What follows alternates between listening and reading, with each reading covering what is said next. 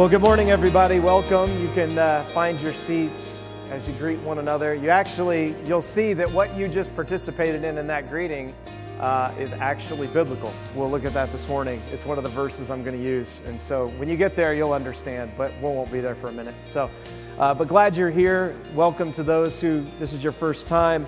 Uh, if it is your first time, we are a church that preaches through books of the Bible. Right now, we are in the book of Ecclesiastes, in the middle of a series entitled When All Has Been Heard. And so um, the idea is, is the Solomon, who was one of the richest and wisest people ever to exist, and definitely the richest and wisest in the Old Testament. He actually had supernatural wisdom given to him by God. He wrote three books Song of Solomon, which was a book all about passion, um, and specifically marital passion. He wrote the second book, Proverbs, which is a song all about, or a psalm and a book all about wisdom. And so the idea of, you know, what, what do we need to do to be wise? Because when you live with passion, pretty soon you run out and you realize I need to do some wise things in my life because passion can't sustain me. And then he writes his third book, Ecclesiastes. And Ecclesiastes is a book that basically can be summed up with Solomon saying, I've come to the end of my life and realize it's all meaningless. Like, it doesn't matter how much passion you have, it doesn't have much wisdom you live with. At the end of the day, when you come to the end of your life and you look at your life, the reality is, is it's all just fleeting. You're forgotten, and it's like, is there anything worth living for? And Solomon, having lived for everything, which we've looked at over the last several weeks, having tried everything, is coming to the end of his life and realizing how much he's messed things up. Maybe you're there. You think about how you've messed things up. You're halfway through the semester and you're thinking, oh no, can I recover? I don't know. But Solomon is at the end of his life realizing this, and he's now writing a warning to the people of God. He's telling them, look, everything that I've told you, even though everything you've heard, all the Old Testament Torah, the books I've written, the Psalms my father wrote, when everything's been heard, Solomon says, The conclusion of the matter I now realize in my old age is simple, and that is to fear God and keep his commands because this is for all humanity. And this really is the message of the Bible. The message of from Genesis all the way to Revelation is this idea that there is a God who deserves our awe, our reverence, our fear, because that word fear there means awe or reverence. That, that we should look and say, man, if there is a God and He created all this and He created me, wow, number one, He's incredibly smart. He's, he's incredibly like beautiful and glorious from what I see when you look at the mountains and the Grand Canyon and the sun that's out today and how the systems work together. You just go, wow, this is absolutely amazing. And then as a result of that, you ask yourself, so if there is a God, who is he and what does he want me to do?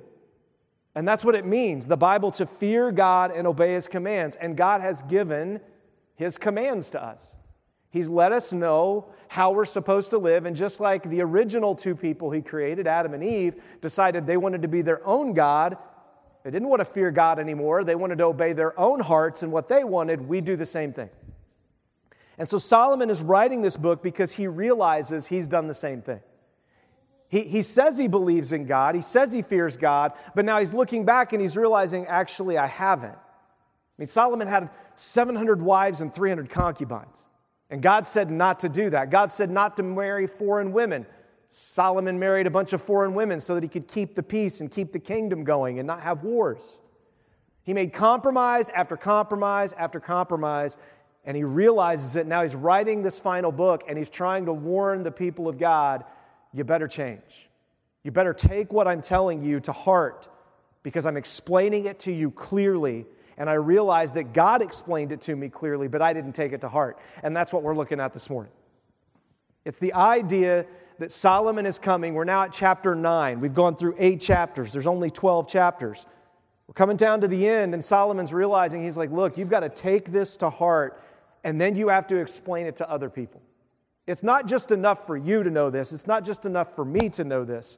Solomon says it's not just enough to realize this, you have to take it deeply in your heart. So it's not just, oh, yeah, yeah, I believe that. No, no, no, no. You truly, from a heart and soul perspective, say, wow, if this is true, it means everything, which means I should be telling everyone.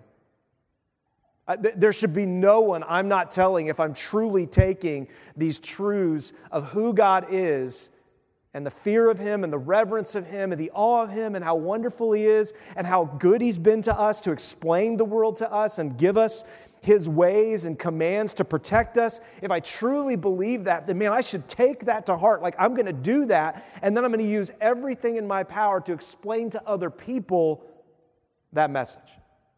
And that's what Solomon is looking at as we come down to Ecclesiastes chapter 9. Before we go into chapter 9, remember from last week that we ended with Ecclesiastes 8.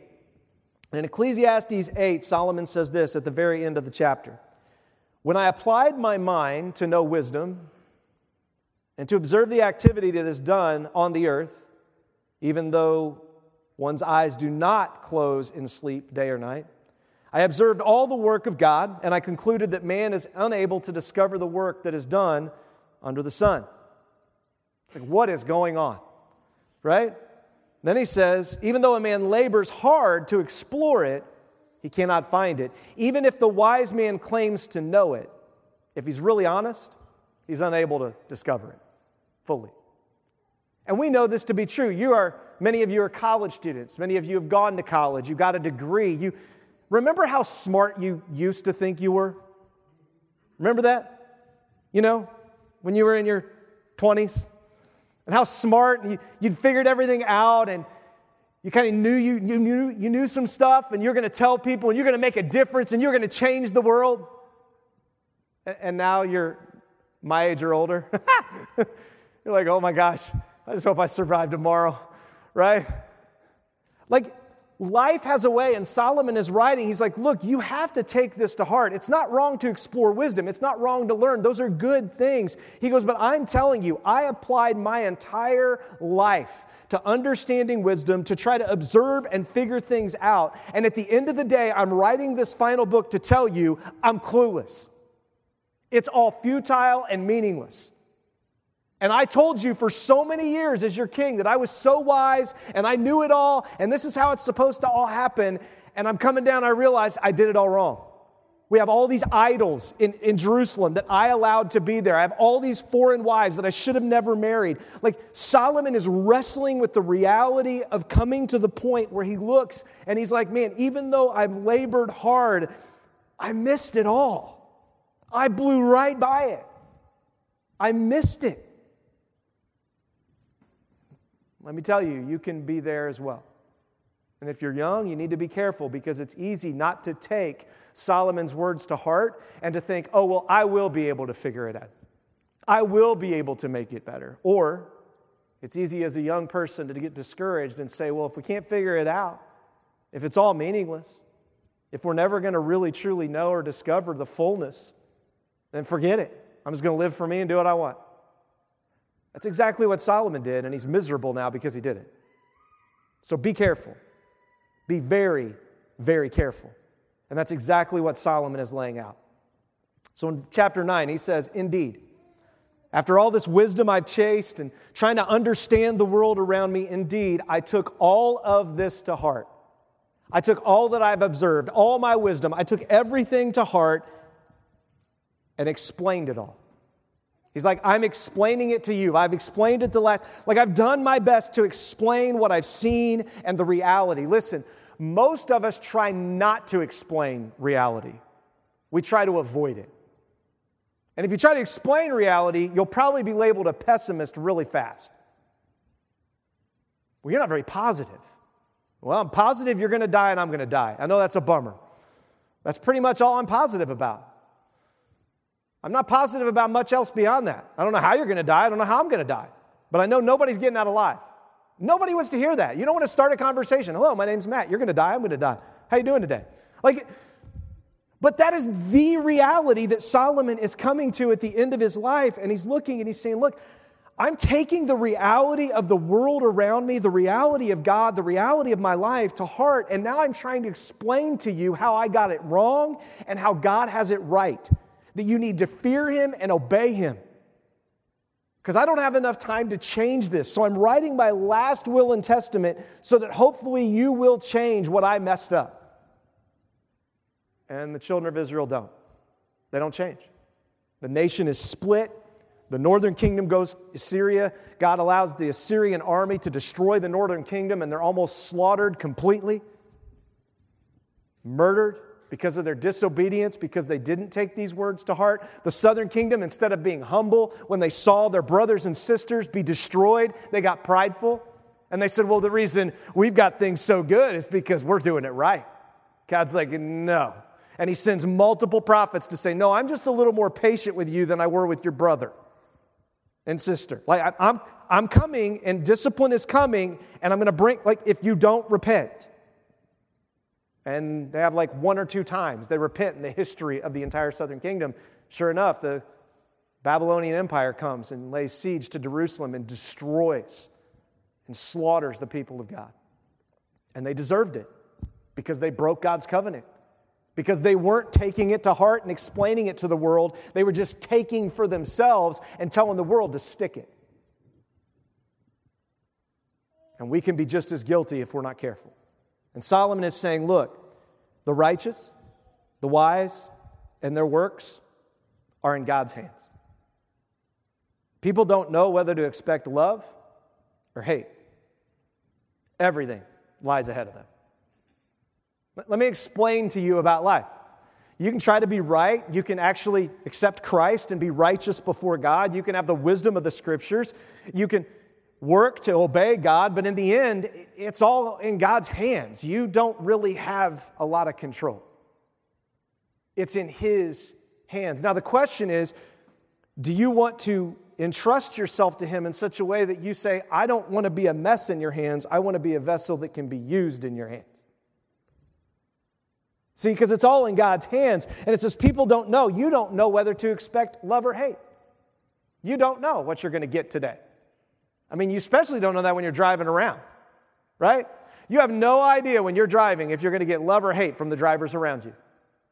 Some of you may deserve a little more hate. No, I'm just kidding. Like, I don't know how good of a batter driver you are, but anyway, like, you realize this every day that every day I'm like, man, am I going to be loved today?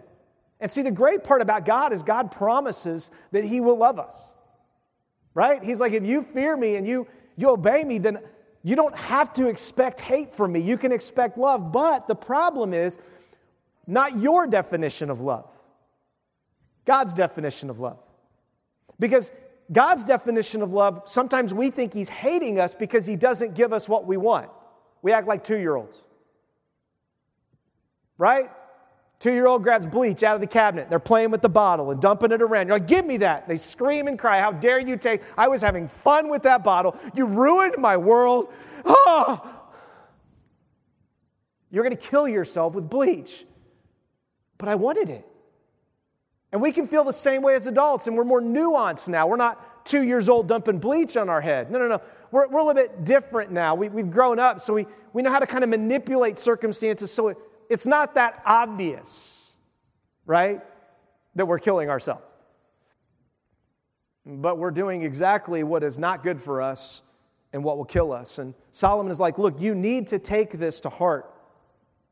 You have got to take to heart that you have to put your life in God's hands.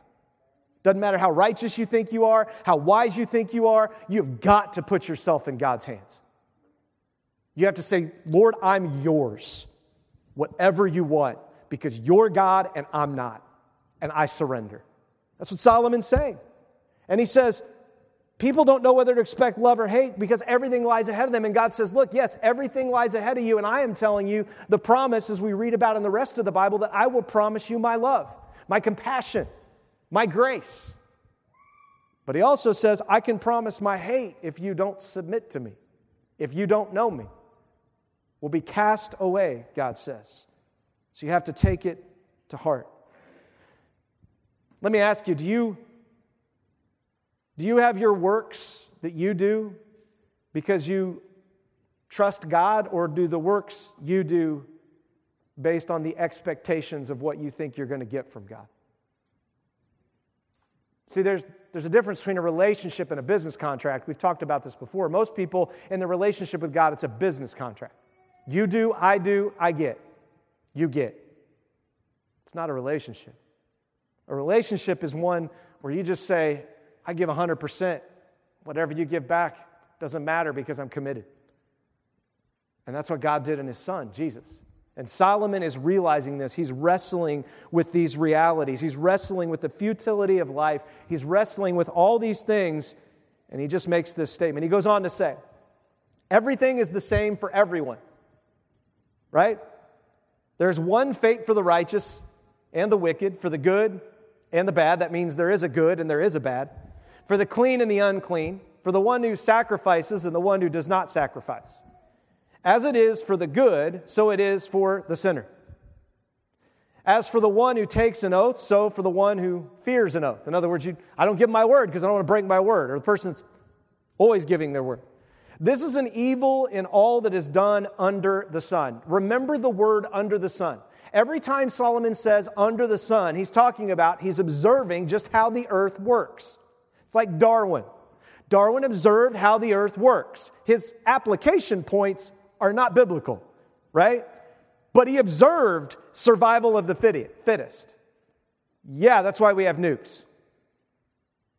The reason we have nukes is for survival of the fittest. Why else do you have nukes? If you're not afraid of losing your army and losing your country. But since you have nukes, and since it's like the ultimate end all be all, that if we start launching these things, the world's over, all of a sudden it's like everybody leaves each other alone. Does that make sense? Because it's like, look, under the sun, we'll kill each other to take what we want. We'll do it in friendships, we'll do it in marriage, and especially in the church. We'll do it in the church, we'll kill, we will take to get God to do whatever we want, or whatever we think the church should do, or whatever we think, instead of looking and saying, What does God say? And he says, This is an evil. This is the evil. The evil is everything's the same for everybody. It's, it's, just, it's just a big show all the time. Then he goes on, he says, There is one fate for everyone. In addition, the hearts of people are full of evil, and madness is in their hearts while they live. After that, they go to the dead. If you don't think that evil is in your heart and madness is in your heart, you got a problem because it's there.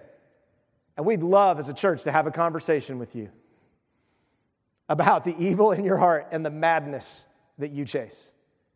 Not because we don't like you, but because we love you.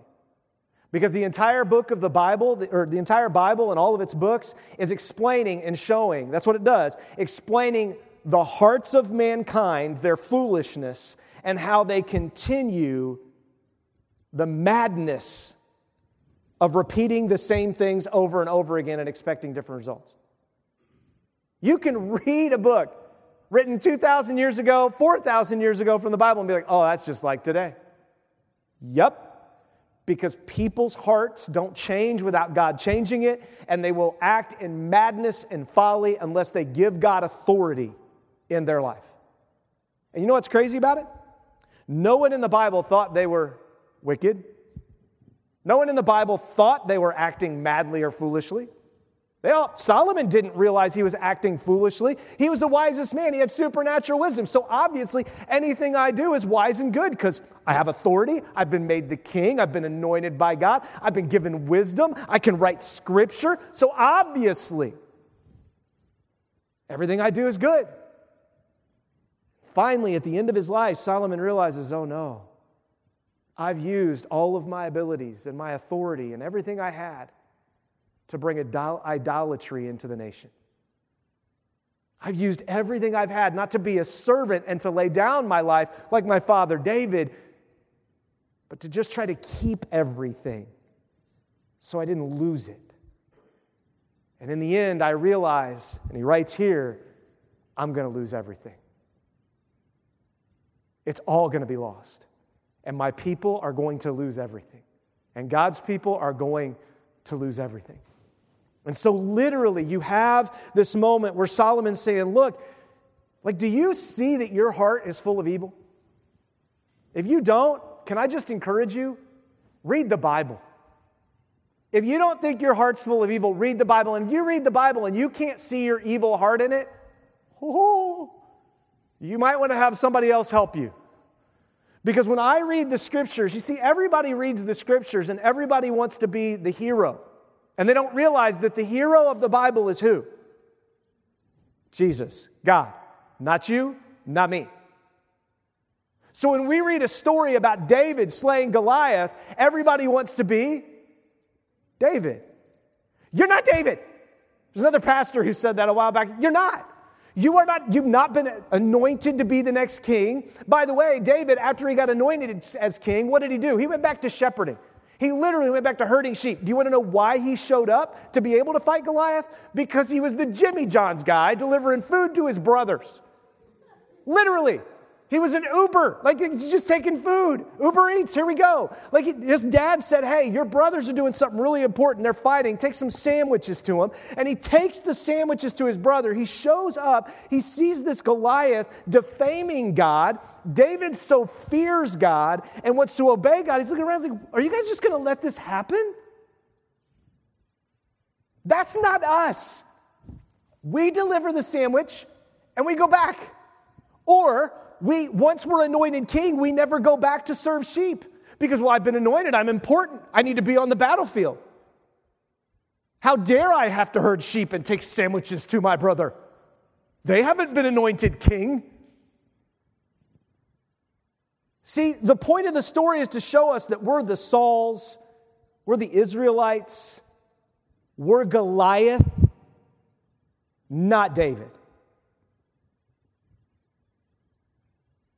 And we don't read it that way. Why? Because we don't take it to heart how evil our hearts are, and we don't take it to heart how full of envy and strife and madness our hearts are, and then we don't explain that to other people. We tell them all they can be David's. When we should be looking at them and saying, You're a Goliath, I'm a Goliath. You're a Saul, I'm a Saul. You're, we're waiting for a David to come to save us because we're chicken, we're afraid, we won't stand up, we can't even feed ourselves, we got to have sandwiches delivered. That's the point of the story. That's what Solomon is discovering. And it should encourage you because it should say, wow, God loves us enough to send a rescuer when we don't deserve to be rescued, to send us food when we're afraid, He gives us bad leaders for us to learn to be under and submit to, even though He has a plan and I have to trust Him. And we don't want it because we don't want to deal with what Solomon says to take to heart. So the real question is when you look at this and he says everything's the same for the good and the bad, you have to ask the question am I good or am I bad? Because that's how you decide in your evil of your heart. Like, is that a good thing or a bad thing? A lot of times that's the question we ask. Well, should I do this? Shouldn't I? Is this good? Is it? And most of the time we're like, well, it's not evil. Like God didn't say I can't like punch my sister in the face.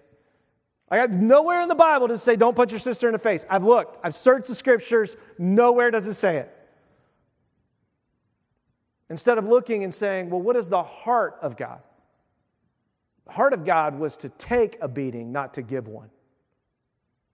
But Christ is coming back to give a beating if we're not willing to take it before he comes back. You see, that's what this lays out. So, what is good? Look at Romans.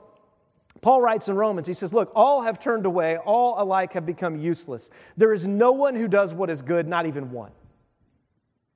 You think you're doing good. If you're doing good and it's not about the awe and reverence of God for why you're doing it, and it's not about obeying his simple commands of being a servant and laying down your life while you're doing it, then it's not good.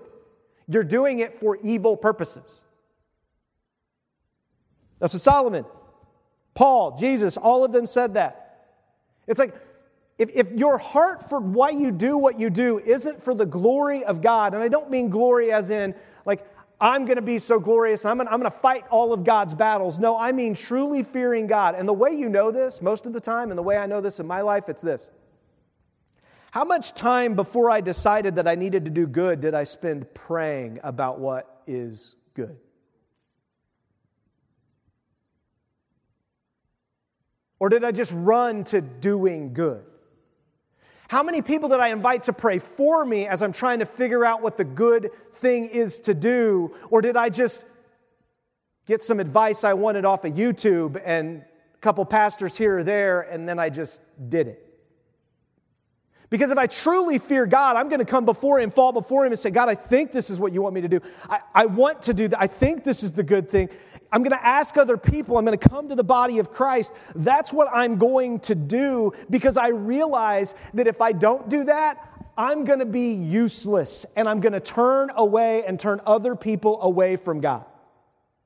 And a lot of times we think, well, that's what I don't want to do. I don't want to turn anybody away from God, so I'm just so nice and kind. Um, if people don't understand that and take to heart that they're going to die and spend eternity separated from Him forever, then they're accepting a false gospel. So it looks good in the beginning. Do you realize right now 75% of young people growing up in evangelical churches are leaving the church every year and never coming back? 75% in the most recent statistics. That's awful. Why? Because we're not sharing we're not getting them to take this to heart. We're not explaining them. We're just like, oh, Jesus loves you. It's so wonderful. And then they get out in the world and they have to actually deal with the stuff Solomon dealt with. They have to see death and mayhem and pointlessness and meaninglessness. And they go, Jesus doesn't fix things. It's just as big a mess as it's ever been. He doesn't make things. I still have cancer. This person still died. Jesus doesn't do what I want him to do. And you told me if I accepted Christ that he'd make things better, and it's not better. I'm sorry someone told you that. I'm sorry that was the gospel shared with you. Because Jesus does make things better, just not yet necessarily. It's a promise, it's a future hope. Does He make us inside? Yeah, He can forgive us. And as we have a relationship with Him, He shows us how much better it is to do the things He asks us to do, to lay down our lives the way He asks us to lay down instead of chasing the things we want. So, does Jesus make life better? Yes. But see, we love to talk about better and best, not good and bad. Because better and best keep us from what? Having to make a decision. Now, is it always black and white? No, there's a lot of gray in making decisions. That's why we have grace. It's why God forgives. It's because He's like, I know you're going to make mistakes. I know you're going to walk through this, and you can always come back to me and correct it and ask. And that's the beauty of the gospel. It's the beauty of sacrifice in the Old Testament. You can mess up, and there's a way to come back and say, God, you're God. I'm sorry. My family's sorry. Hey, please be with us. Look at what Jesus said. Jesus says, Why do you call me good? Jesus asked him. No one is good but one God. Jesus is saying, Look, you're always looking for the good thing in life.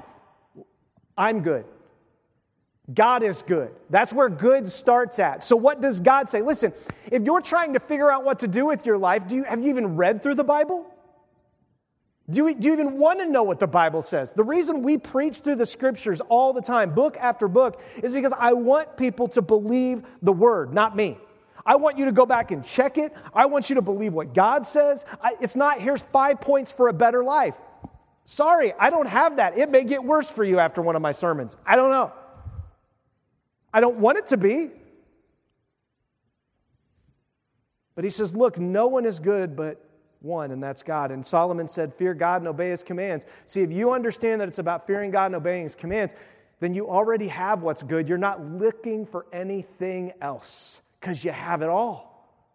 If you fear God and have God and have His commands, it doesn't matter what happens to you because I have it all. There's nothing else I need. Look at what 1 Corinthians, Paul writes this to the church in Corinth that was struggling terribly.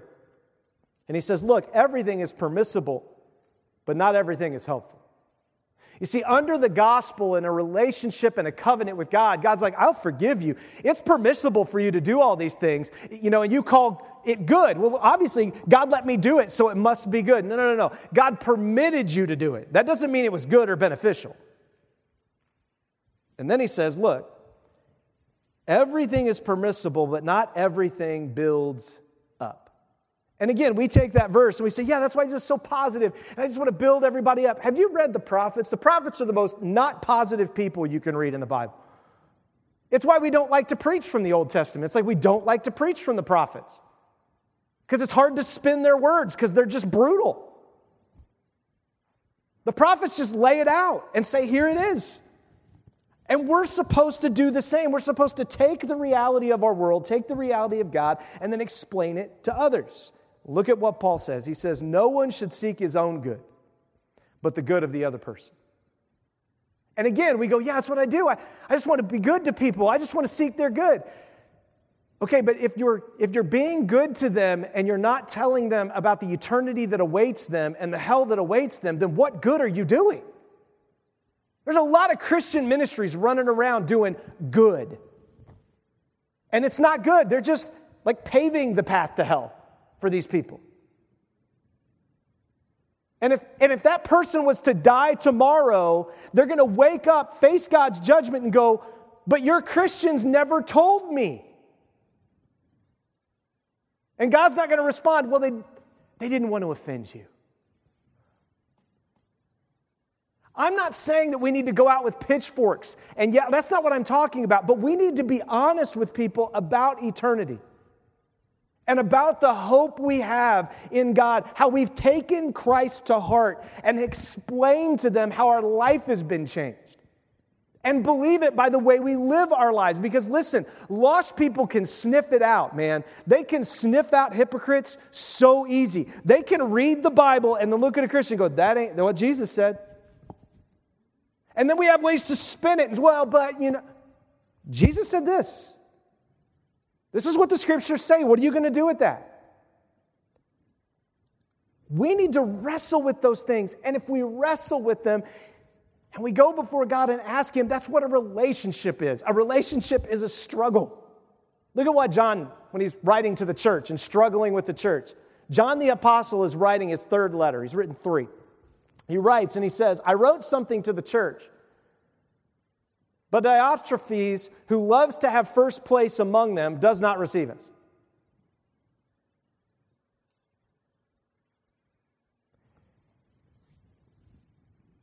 I'm amazed at how many people want to have first place.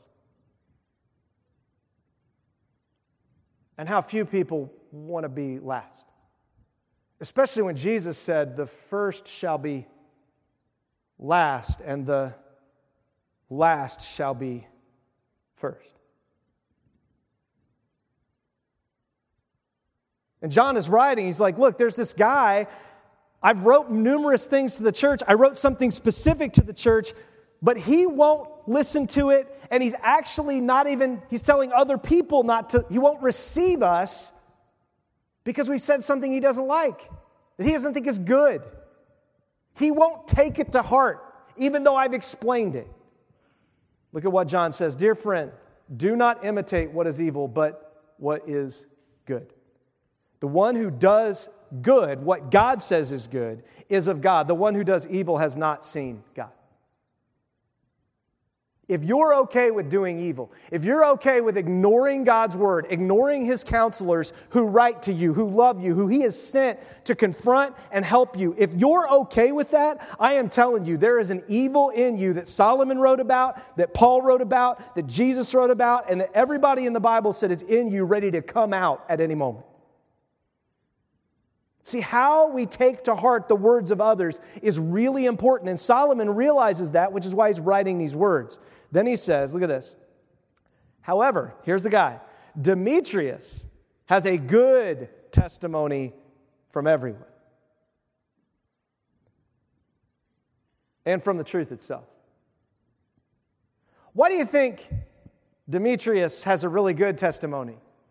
What do you think were the characteristics of Demetrius' life that gave him a really good testimony among everyone?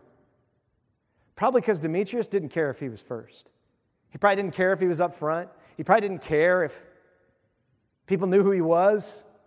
He's just a servant. he was sprinkling favor all the time with just being a simple servant and being obedient. And more and more people are like, oh, Demetrius, oh, Demetrius, oh, Demetrius, oh, yeah, I know Demetrius, Demetrius. Like everybody's talking about Demetrius. Like, who is this guy? Never seen him. I've looked on the website, he's not on staff. Who's this Demetrius fellow? Goes on and it says, and we also testify for him. And you know that our testimony is true. How awesome to have a spiritual leader look at someone and say, man, their testimony is true. They've lived it out, they've taken it to heart, they can explain the God, they get it. They are surrendered. And if you don't have people that are encouraging you in that, and spiritual leaders that are telling you that, and people aren't seeing that in you, but instead they're excited about all the things you can do and how you're up front and how you're winning, you better be scared to death because you're probably not a Demetrius. You're the other guy. He goes on and says this Solomon writes after he says there's an evil, and he says, But there is hope. For whoever is joined with all the living, since a live dog is better than a dead lion, for the living know that they will die.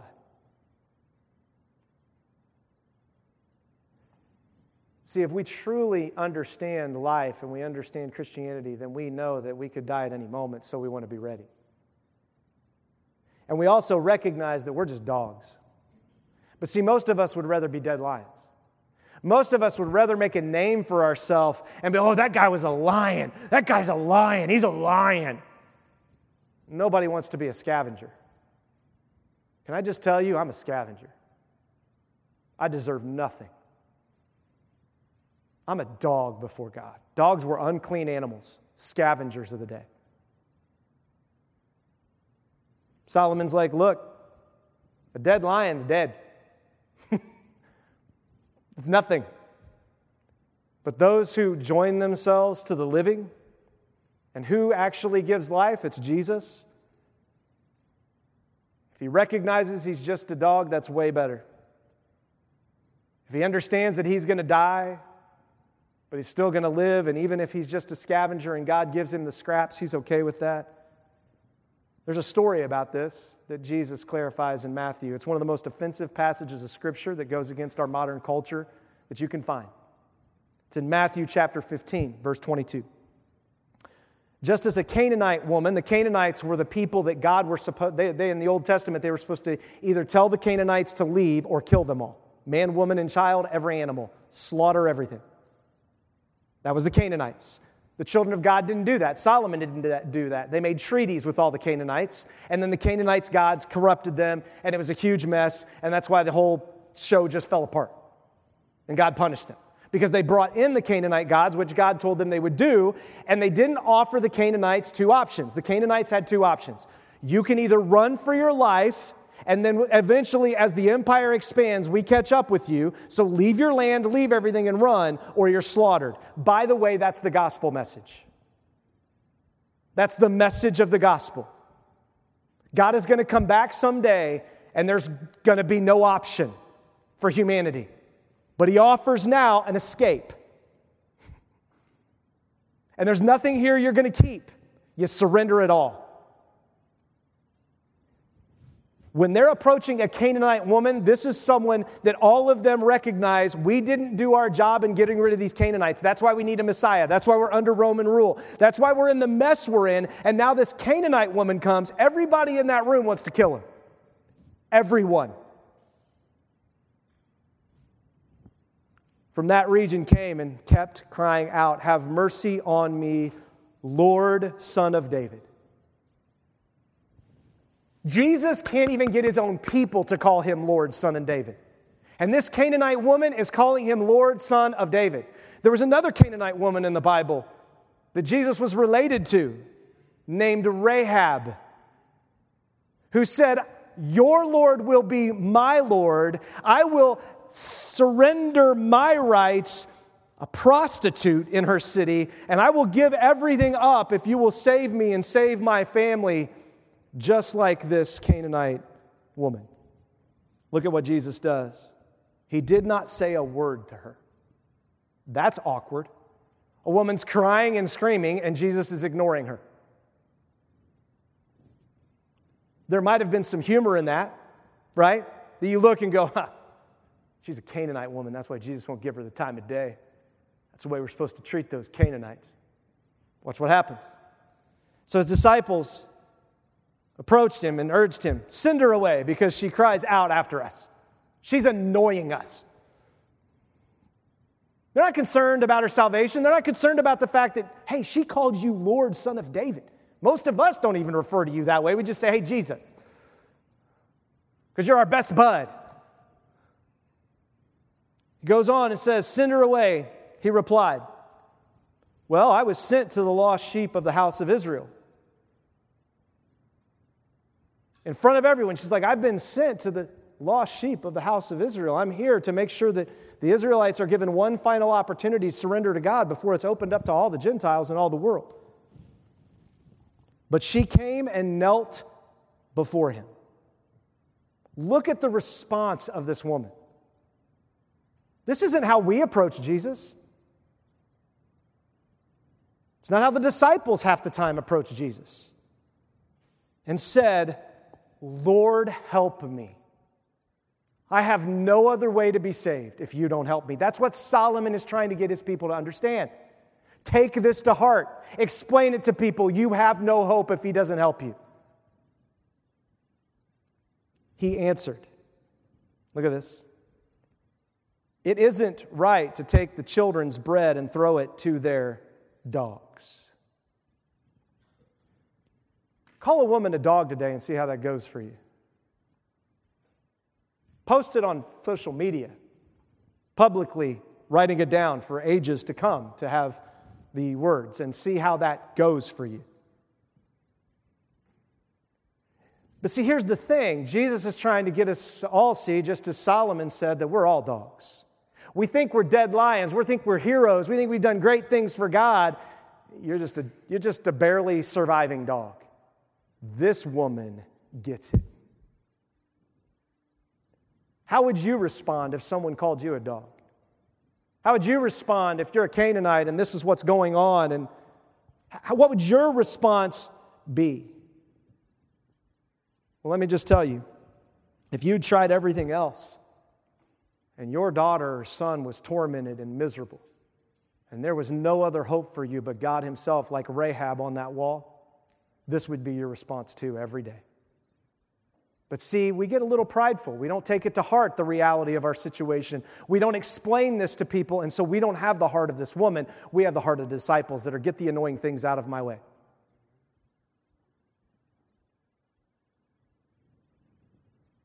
Look at this woman's response.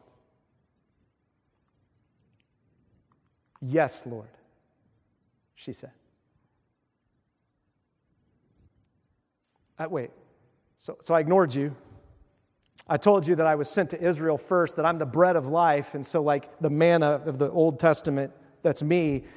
I, I, like all these things I've told you. Then I called you a dog. And her response to all of that as she's kneeling and weeping is, That is all true. You are Lord. Anything you say is true, so I'm in. Yes. And most of us get mad because God tells us no to a grade or no to a situation in our life and we pitch a fit. This woman is ignored, she's belittled, and she still is like, I know there's no other one that can help me. I know you're God. Watch what happens. To see this was all a setup. This is what Jesus does all the time. Oh, sorry. She says, Yet even the dogs eat the crumbs that fall from their master's table. You're the master. And if you'll just give me a crumb, it'll be enough. Just a crumb.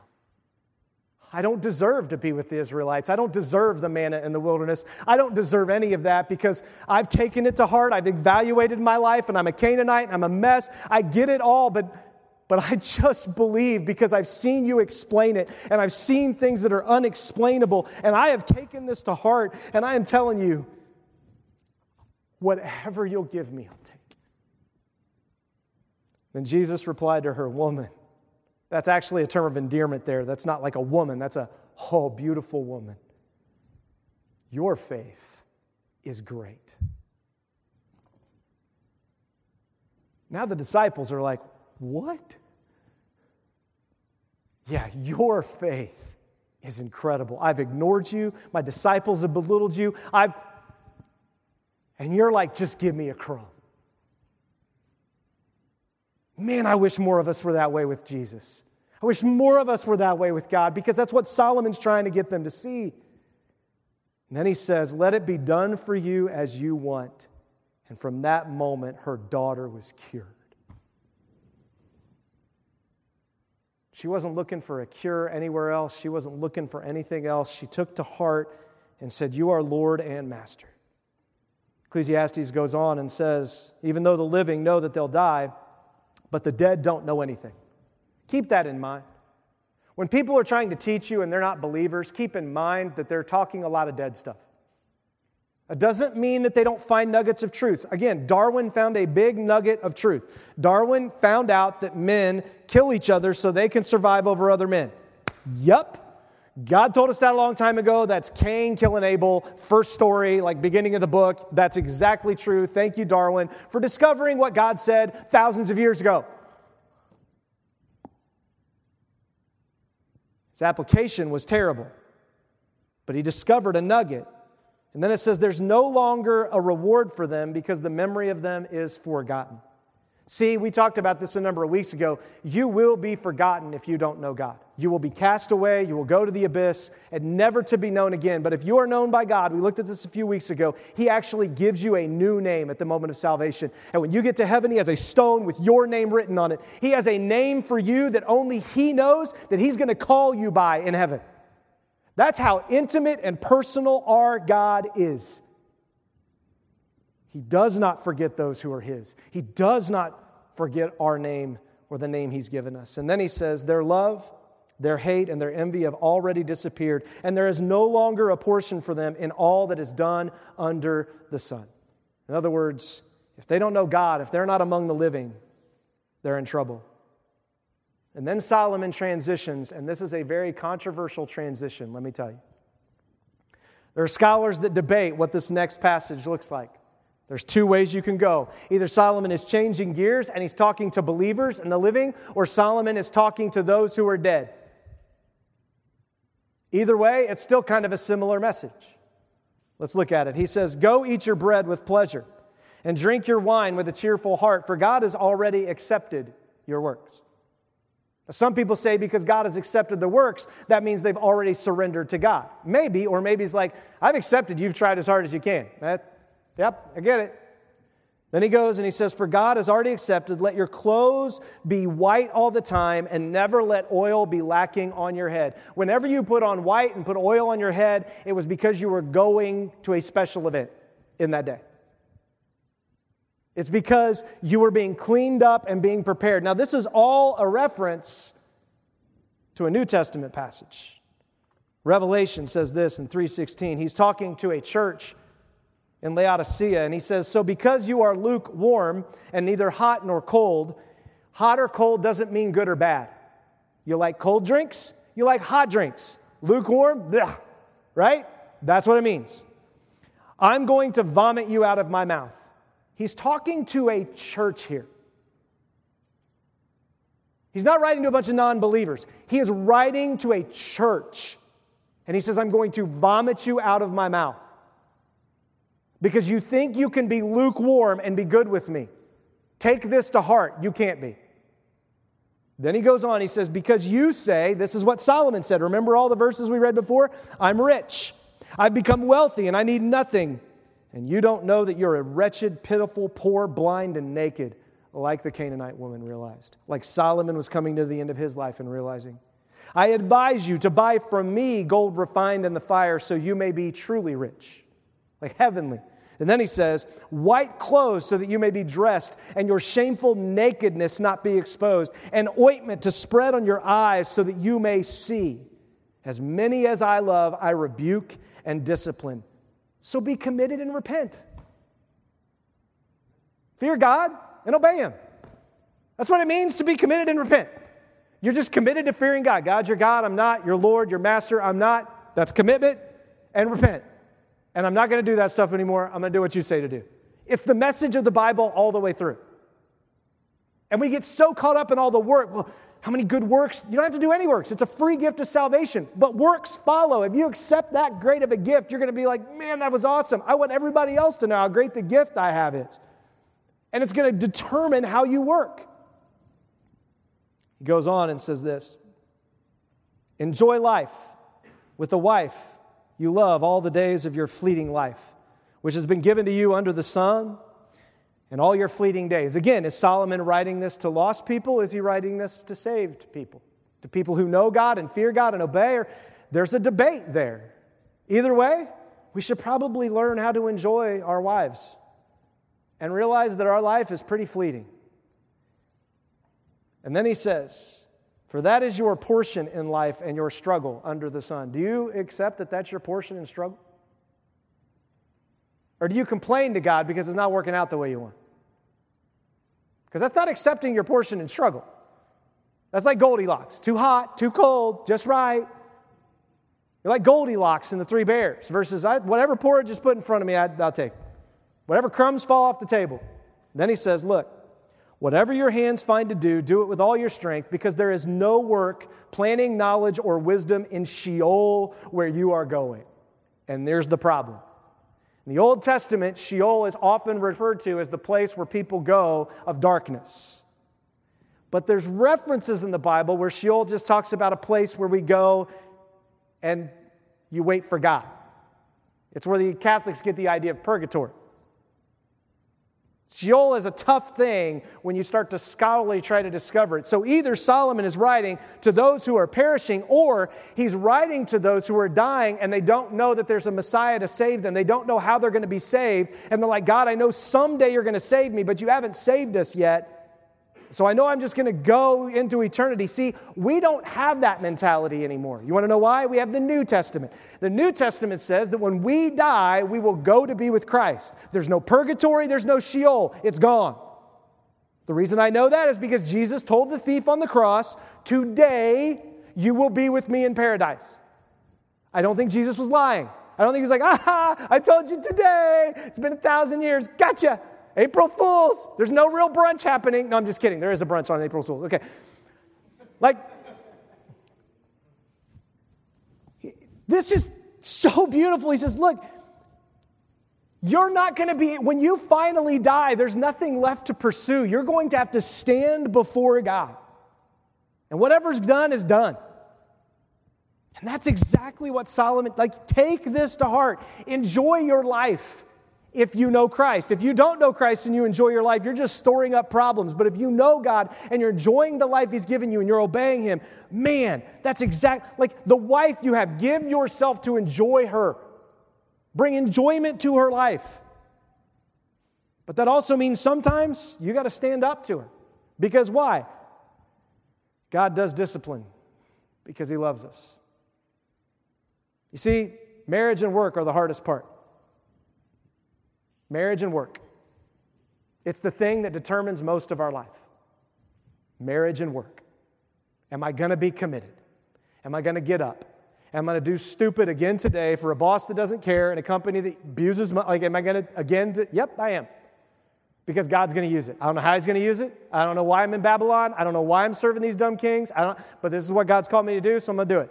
And I just believe that if I do it and the next person doesn't, that because I'm supposed to work six days and rest one. That's what God said to do. That's what I'm going to do. Marriage. God tells me I need to become, He t- calls His marriage to His bride, the church, a covenant relationship. And so that's just what I'm going to do. When she treats me like dirt, when it's not working well, I'm still going to be committed to her. And the same on the other side. Why? Because this is what we have to take to heart, and our lives explain to people what we believe, and our work and our relationships explain to people what we believe about works and relationships. And if you're working to get for you, I am telling you, the world sees that and goes, You're just like me. But if you're working to glorify God, the world looks at that and goes, I have no idea why you do what you do.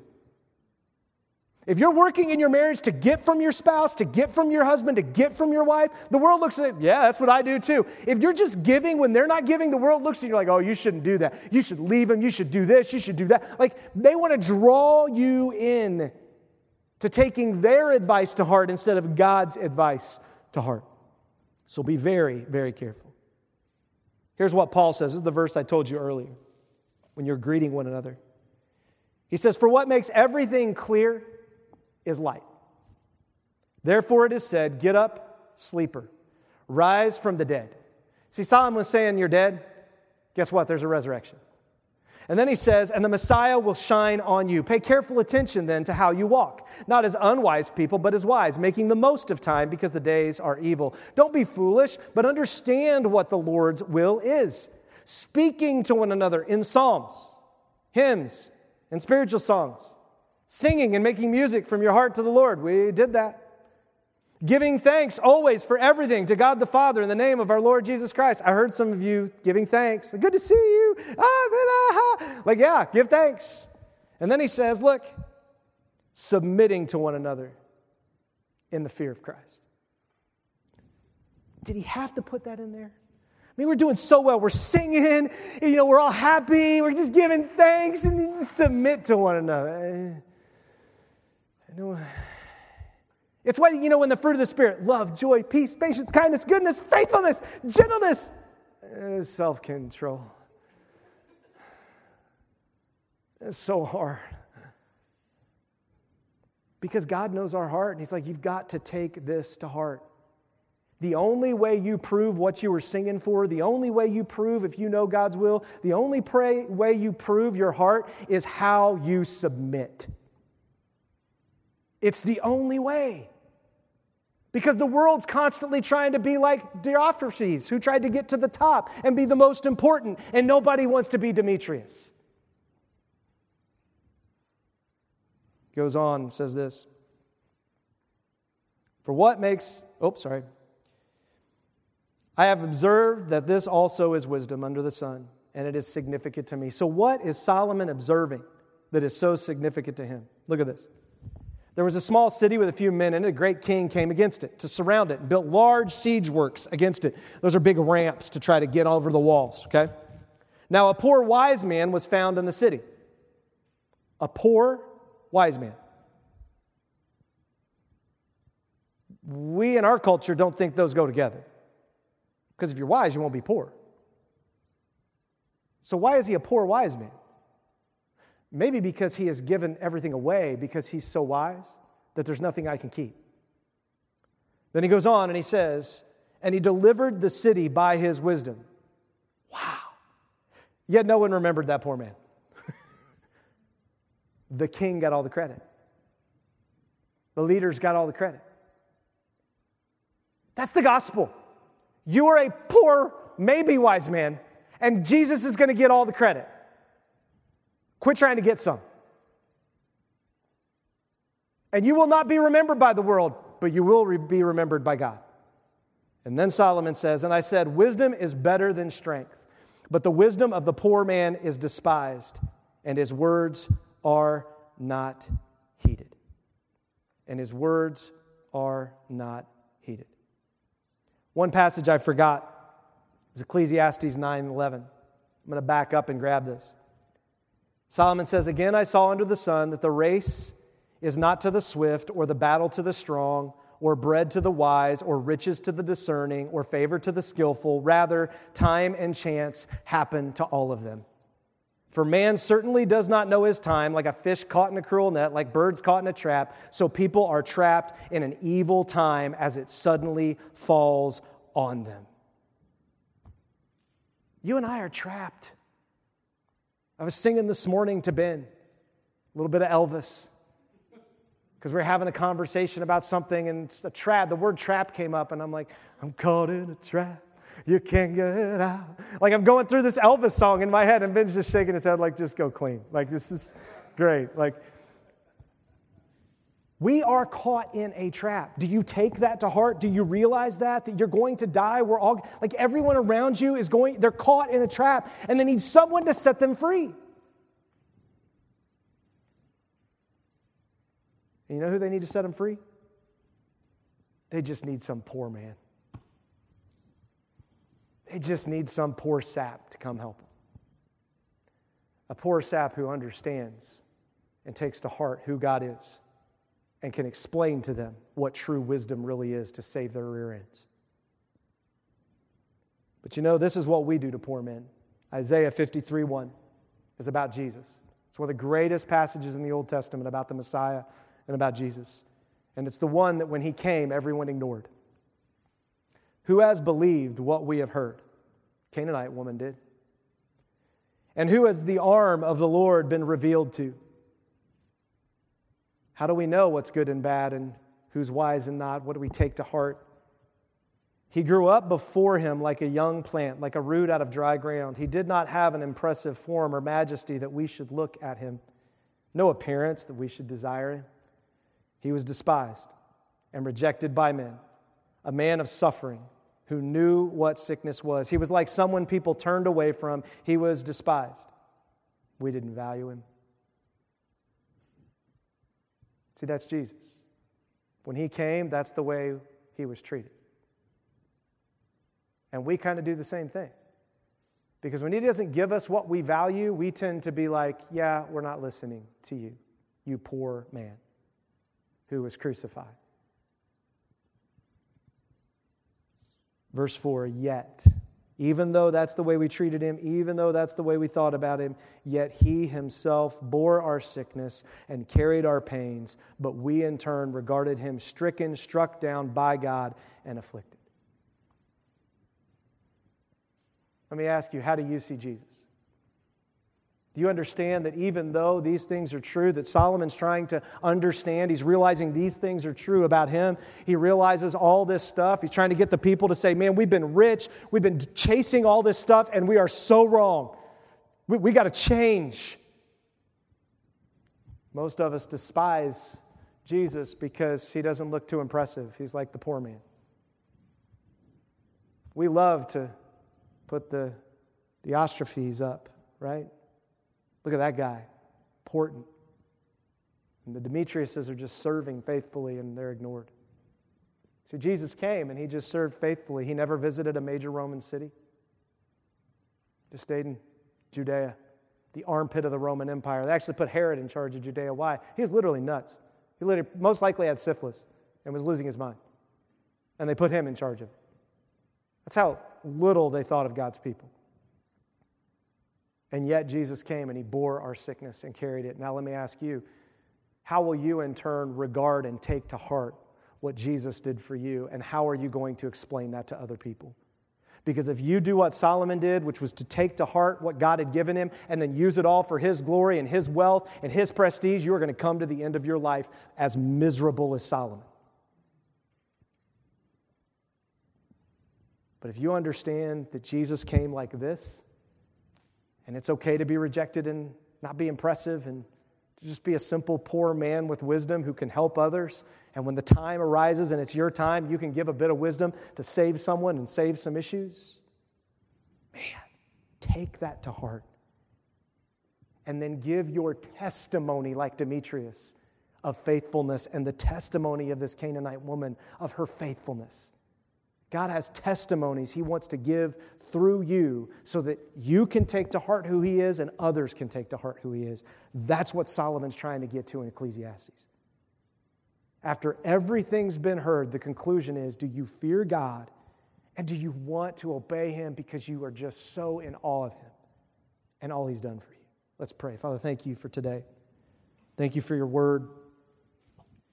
Lord, I thank you that you leave us without excuse that you took the wealthiest, wisest man in the world and showed us that there's nothing that we have to offer if it's not from you.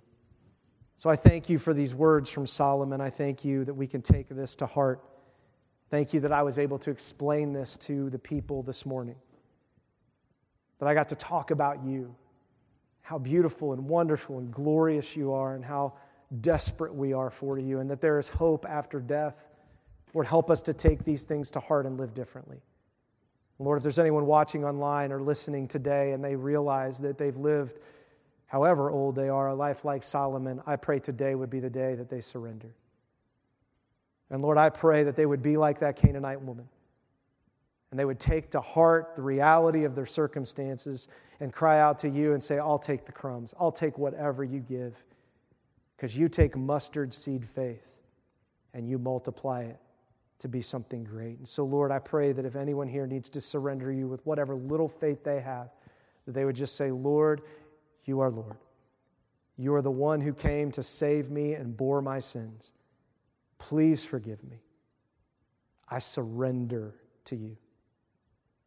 Lord, if they really mean that and they say that, then you say that you will come into them and you will help them with the rest of the process of sanctification to become more like you. And that you give us a body, a church, to help us to do the same.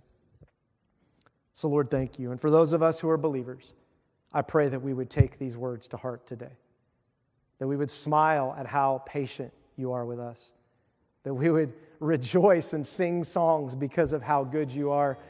And Lord, we'd also take to heart how much further we have to go. But Lord, we thank you that you provided the way. In your name, amen.